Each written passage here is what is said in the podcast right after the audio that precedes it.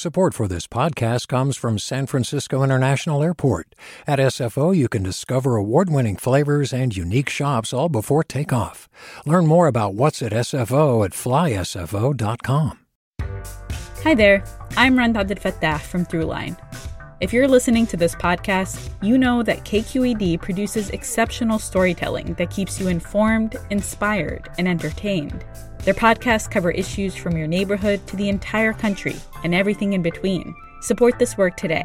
You can help us continue to bring quality podcasts to your ears. Just head to donate.kqed.org slash podcast. That's donate.kqed.org slash podcast. From KQED. Welcome back to Forum. I'm Mina Kim. Despite the arrival of the coronavirus vaccine, Governor Gavin Newsom warned yesterday that the state is, quote, not at the finish line. California faces a worsening shortage of ICU beds with less than 6% capacity remaining statewide.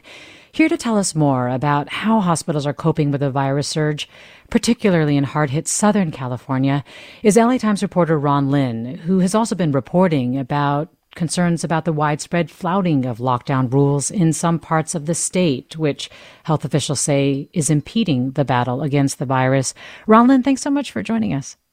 Sure thing. Glad to be here. So tell us about the situation in Los Angeles County first, which now has like fewer than 100 beds available in a county with 10 million people. Yeah, it's pretty crazy. Um, across Southern California, we have you know less than two percent of ICU bed capacity. And in LA County, like you said, we have fewer than 100 beds, uh, ICU beds available. Uh, as, as, of Monday, there were only 95 available.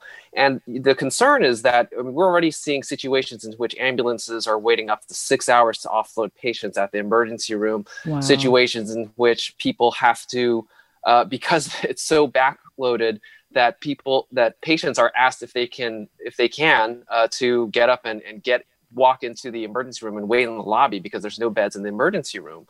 Um, so this is, you know, getting to a point where it's, uh, you know, it's pretty, it's it's it's a crisis. It's not an overwhelming though, uh, like what we saw in New York City and in northern Italy. But the concern is that you know we're getting close to there. Um, you know, Southern California as a region it actually has you know double the number of cases per 100,000 people than the Bay Area. So it's in a much more critical stage of the pandemic than in the Bay Area. Yes, and so is this? I mean, is this the Thanksgiving surge that uh, health officials were warning us about? Is that what we're seeing right now, or did that did that peak hit and we're just continuing to go up? It, so what we're seeing right now is from the Thanksgiving surge. So we uh, it takes about two weeks for people who get sick uh, for them to get sick enough to, to get in the hospital. So that's what we're seeing right now. Um, we know in in Southern California, in Los Angeles County, there were efforts to try to crack down on, you know, to try to prevent us from getting, you know, to the situation. We saw that over Thanksgiving, uh, as you as you might have uh, heard, there are there were situations in which the LA County uh, banned outdoor restaurant dining, which came as which was very unpopular, but um, was put into place. And a week before, much of the state was put into a regional stay-at-home order. There were other efforts, including you know reducing the amount of people going into retail space. So the hope is is that uh, the combination of all of these stay-at-home orders will cause um, uh, daily new daily cases to start leveling off by Christmas. But that doesn't really resolve all the people who got infected over Thanksgiving. Mm. Uh, we've also seen there's a big different cultural difference. I mean, I'm based in, in the Bay Area, but I, I, I traveled to, to LA, um, you know, a little bit earlier this year. And the kind of the, the natural view of things, you know, politically in terms of your everyday view, there, there's there's a lot more skepticism about wearing masks. There's a lot more kind of public resistance to the idea of you know having to to, to stay home. Um, what we saw uh, when there was a ban on outdoor dining, there was a uh, a lot of the restaurant owners were were furious about it, and there was a lawsuit. Um, in LA County Superior Court, so that we, we've seen the situation where in Manhattan Beach, um, there's been a, this kind of this war, so to speak, between the Manhattan Beach city officials who really want outdoor dining uh, to continue uh, versus LA County public health officials who say that you know, outdoor dining is just not something we can do right now if we're seeing, you know, ICUs overwhelmed.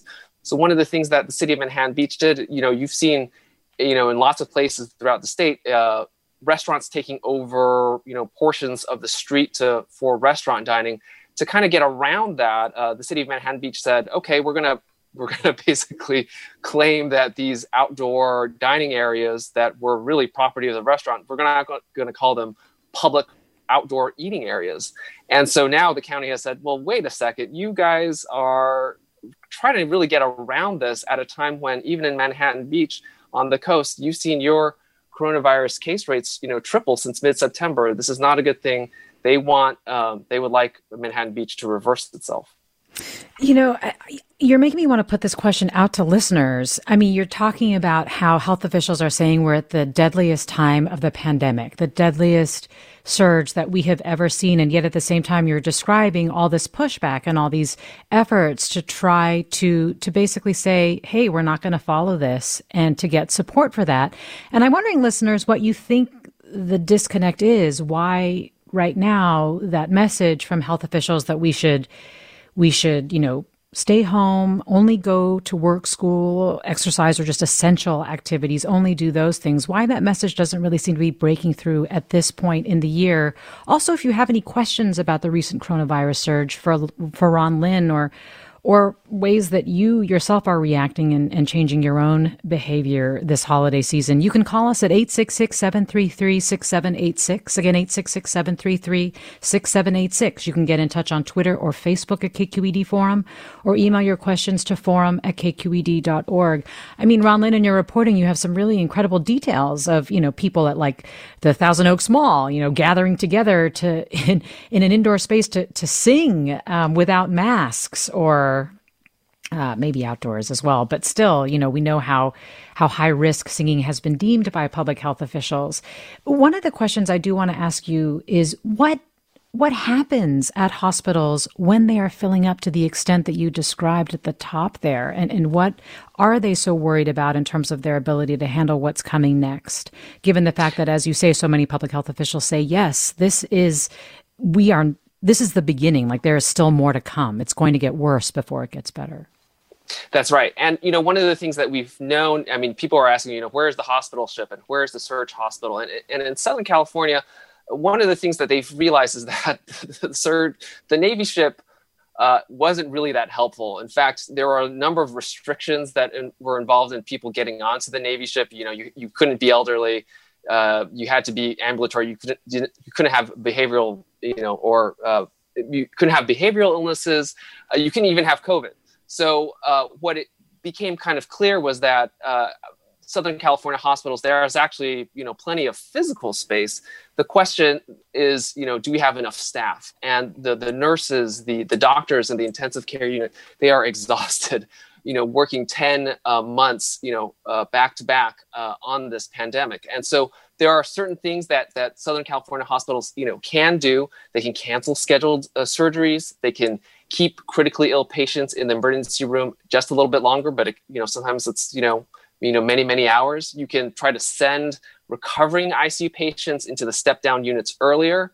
You can also train nurses from elsewhere in the hospital to help out in intensive care. So maybe you move someone, an, an, ER nurse, and give them a refresher course and get them back into the ICU unit, and then you move other nurses around to backfill, you know, those positions. So that is uh, kind of a thing that can help. However, um, one of the things that you know, there's this uh, the, the the person in charge of hospital preparedness in Santa Clara County. One of the things that he said is that you know a hospital system is like a balloon; it can actually swell to deal with the uh, demand, but the balloon has already been swelling for many months and one of the things that we know with balloons at a certain point it pops and it's not subtle when it happens and that is the concern. The concern is that it, when you um, when you fill up a hospital too much, you know, you, you, you can maybe, right, you know, you can get away with maybe what you ideally want is one ICU nurse to one critically ill patient. So, you know, you can get it up to two, um, you know, maybe even three at a, at a time. But when you get into a situation, you know, maybe like in New York City at the beginning of the pandemic, where you have seven patients to an ICU nurse, that is a recipe for trouble. That is when things get stretched so much that the risk is, is that more people uh, are going to die um, as a result of just the, the hospital systems being stretched too thin. Yeah, we've done quite a bit on just how much care uh, ICU patients, especially COVID patients, need. And this listener tweets there are many people claiming that if we just have more ICU beds, then we'll be able to keep businesses open. Are they not realizing that means more death? I mean, I think that's what you're describing, Ron Lin. And also, are they not realizing just the staffing capacity issues as you describe? Let me go that's to right. Amy. Yeah, let me go to Amy in San Francisco. Hi, Amy. Hi. Um, I think that we have run out of patience, and it's illogical and self defeating, but we did it in the Bay Area. We did a good job in the beginning, and we saw other places not paying attention or making the sacrifice, and now we sort of feel like we did our part, we're done. And we aren't done, but it feels like we should be. Mm, so, Amy, you're kind of getting at why people are just at this point really not as interested in trying to follow the rules as before. It's really hard when when you do a good job, other people are not. I mean, similar disconnect. Daniel writes the outdoor dining disconnect comes from allowing indoor retail to stay open with mitigation. Same disconnect with churches. I mean, it's definitely been tough, right? Uh, we have been learning about what this virus does as, as we go, and yes, some of the closures and and other restrictions didn't necessarily make sense or were the best course of action at the beginning. Yeah i mean one of the things that is is kind of interesting is that you know when they were trying to figure out i mean you saw this like in the last couple of months where health officials and elected officials really did not want to do another shutdown. They were like you know we hope we've we figured this out. If everyone wears their masks uh, we're going to be okay. And they really and they really thought that. And as they were trying to figure out a new way to kind of close down uh, you know businesses when they realized you know we got to close more things down we need to get people so they're not mixing with other households. Uh, you know they had they had a lot of decisions to make. And one of the decisions they had to make was uh, this this concept of you know do we go back and close all the retail down uh, including non-essential retail? Uh, but one of the things that they found from the springtime was that by you know basically only keeping places like Costco and Target open in addition to Safeways is that you know those got super crowded. I mean everyone probably remembers waiting in long lines to get in and the idea behind this time was you know if we keep all retail open that will make it easier so that you know big crowds don't form in front of these big box stores. But i get it. I mean it is really confusing. And i mean but the one thing to keep in mind is that we're living in an unprecedented time in which you know we've never really had a situation like this. And w- one of the things that health officials will say is is that they really defend california's you know aggressive stay-at-home ap- approach. There are a lot of you know people who uh, uh, oppose it, who think it doesn't make any sense. But one of the things, if you if you look at the cumulative number of cases per 100,000 residents and the cumulative number of deaths, you know, California actually has half the death rate of a place like Arizona, which had very permissive laws. And so, you know, their argument is that if you keep people uh, at home and you discourage them from going out as much, you're going to save a lot of lives. Well, Robert writes bad behavior is mostly influenced by bad behavior and lack of leadership at the top of government. Suzanne writes, Why the disconnect? It's easy. We only hear about it in the news. I personally don't know anyone who's sick. It happens only on TV, so that's why. We're talking about the latest coronavirus surge and hospital capacity with Ron Lin, reporter at Los Angeles at the Los Angeles Times. And also we're talking about public health officials becoming more and more concerned about what they see as widespread flouting of their shutdown rules. If you want to join the conversation, 866-733-6786 is the number to call. Again, 866-733-6786. You can also get in touch on Twitter or Facebook at KQED Forum. Email your questions to forum at kqed.org. Let me go to Jonathan in San Jose. Hi, Jonathan.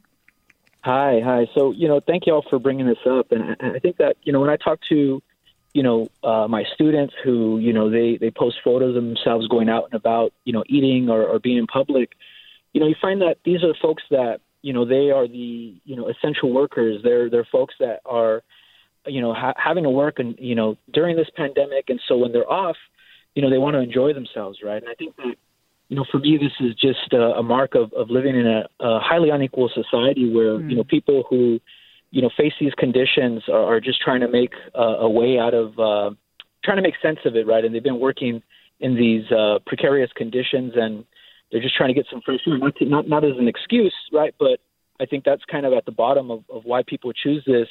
And then you have, on the other hand, just people that feel entitled to be out and about, right? So it's a, it's a mix of things for sure. Jonathan, thanks. Uh, let me go to Joseph in San Mateo. Hi, Joseph. Hi, how are you? Well, go right ahead. Uh, yeah, I kind of spoke to someone briefly about this before, uh, but you know, I'm a South, Southern California native, uh, resident physician up here in the Bay Area, so intimately aware of the two tale of two, uh, you know, tale of two cities, so to speak. Um, and I think it has to do largely with the political heterogeneity in Southern California. There's pockets of uh, more red um, areas. I'm from Orange County. I know about it intimately. Um, a lot of the beach cities are also a little more political, uh, little more conservative leaning, and I think it's starting to. Uh, the pandemic fatigue is uh, exacerbated in those areas, and we're starting to see it rear its head. And I think uh, that versus the more um, political homogeneity uh, in the Bay Area, um, perhaps these two differences have something to do with the uh, staggering difference in uh, COVID cases. Well, well, Joseph, thanks for those insights. I mean, John writes, my main concern is that our LA and Ventura County sheriffs refuse to enforce any of the state and county mandates, including restrictions on gathering and mask rules. Law enforcement needs to fully support our fight against this virus. What does your guest think about enforcing the mandates? Ron Lin? Yeah, that, that's an interesting question. I mean, uh, you know, some some observers have said, uh, you know, it, it's one thing to to to you know not really you know issue that many tickets. It's another thing to issue out you know um, statements saying that, you know pledging that you're not going to enforce it. Uh, one of the things though that health officials do say is that uh, a lot of it is this is going to rely on voluntary compliance. Um, you know, you know, we all you know most of us voluntarily you know pay our taxes you know the the whole stay at home order thing is not really going to work if you um, if everyone collectively decides to rebel against it and so you know um, I, I, know health officials are hoping that that people will voluntarily do it. And there is some initial data. The governor uh, mentioned, you know, earlier this week that there was some initial data suggesting that people are not moving as much as they did mm-hmm. with the advent of the, the stay-at-home order from last week. So maybe, hopefully, that will help. And, and speaking of the governor, I mean, he is saying that he's he's seeing some benefit, a little bit, maybe just the beginning from the shutdown order. He is defending it, as you said. Um, other public officials are. He also gave that very grim statistic about ordering five thousand body bags and and more you know, basically mortuary refrigerators because they are preparing for the increase in deaths. And of course, the LA Times just reported today that we've broken our single day death record again of 295. I mean, so he is trying to, I think, use new language potentially to break through. But but one question I have is, as you mentioned, you know, you really need highly trained people to staff these beds. What what is California doing to try to get more people with the skills and training, given the fact that basically, you know, almost the entire state's population is in the purple tier? Yeah, it's it's a tough uh, call uh, to make. I mean, one of the things that they've tried to do, but not with very much success, is you know, you know, pleading to get you know people who have maybe just retired, you know, to come back in. There there was a, a mention that the governor mentioned about you know calling for help from overseas. Uh, there were some uh, murmurings of maybe getting help from medical professionals from Australia. Um, they have had a much better success and track record of dealing with um, uh, with the coronavirus. And you know, Australia and California have had uh, situations in which they've exchanged firefighters. So maybe uh, you know during the, the peak of the fire season. Um, and so maybe that that will help. But it's a it's a pretty bleak uh, situation in terms of getting that help because you know that's the problem with a pandemic. It hits the you know it's hitting the country uh, you know simultaneously. If it was an earthquake maybe we could send some critical patients to arizona but that's not an option right now. And it sounds like basically across the board, public health officials are saying it will get worse before it gets better. They're all in agreement on that, Ron Lin. That's right. Uh, we're really looking at Christmas and New Year's as being uh, a really difficult time for us. Well, Ron Lin, thanks for your reporting on this. You've just been reporting incessantly on this story, and I just really appreciate it. Thanks so much. Thanks for having me. Ron Lin, a reporter for the Los Angeles Times, talking with us about this latest coronavirus surge and what it's doing to our hospitals. Thanks to Blanca Torres for producing, and thanks to our listeners for their questions and comments. I'm Mina Kim. This is Forum. Funds for the production of Forum are provided by the members of KQED Public Radio and the Germanacos Foundation and the Generosity Foundation. Support for Forum comes from San Francisco Opera. Set 10 years after a school shooting, the critically acclaimed opera Innocence takes us into a complex emotional journey where our understanding of innocence and guilt is constantly upended. Kaija Saariaho's ethereal score collapses the past into the present as a community of survivors grapple with how to move forward. Don't miss the highly anticipated American premiere of Innocence, June 1st through 21st. Learn more at sfopera.com. We've all got those parts of our house where the internet just won't go. Well, if you had wall to wall Wi Fi from Xfinity, you could worry less about dead spots. Because with wall to wall Wi Fi from Xfinity, you get fast speeds, reliable connection in every room, and power for all of your devices, even when everyone's online. That's wall to wall Wi Fi only with Xfinity. Restrictions apply, not available in all areas, actual speeds vary all over the country. We need to improve reading in Wisconsin. Schools are changing the way they teach reading. I'm calling for a renewed focus on literacy. We have gotten this wrong in New York and all across the nation. And it's happening because of a podcast. I think your podcast has changed my life. And I'm going to share this podcast with everyone I meet. Sold a Story investigates how teaching kids to read went wrong. New episodes of Sold a Story are available now.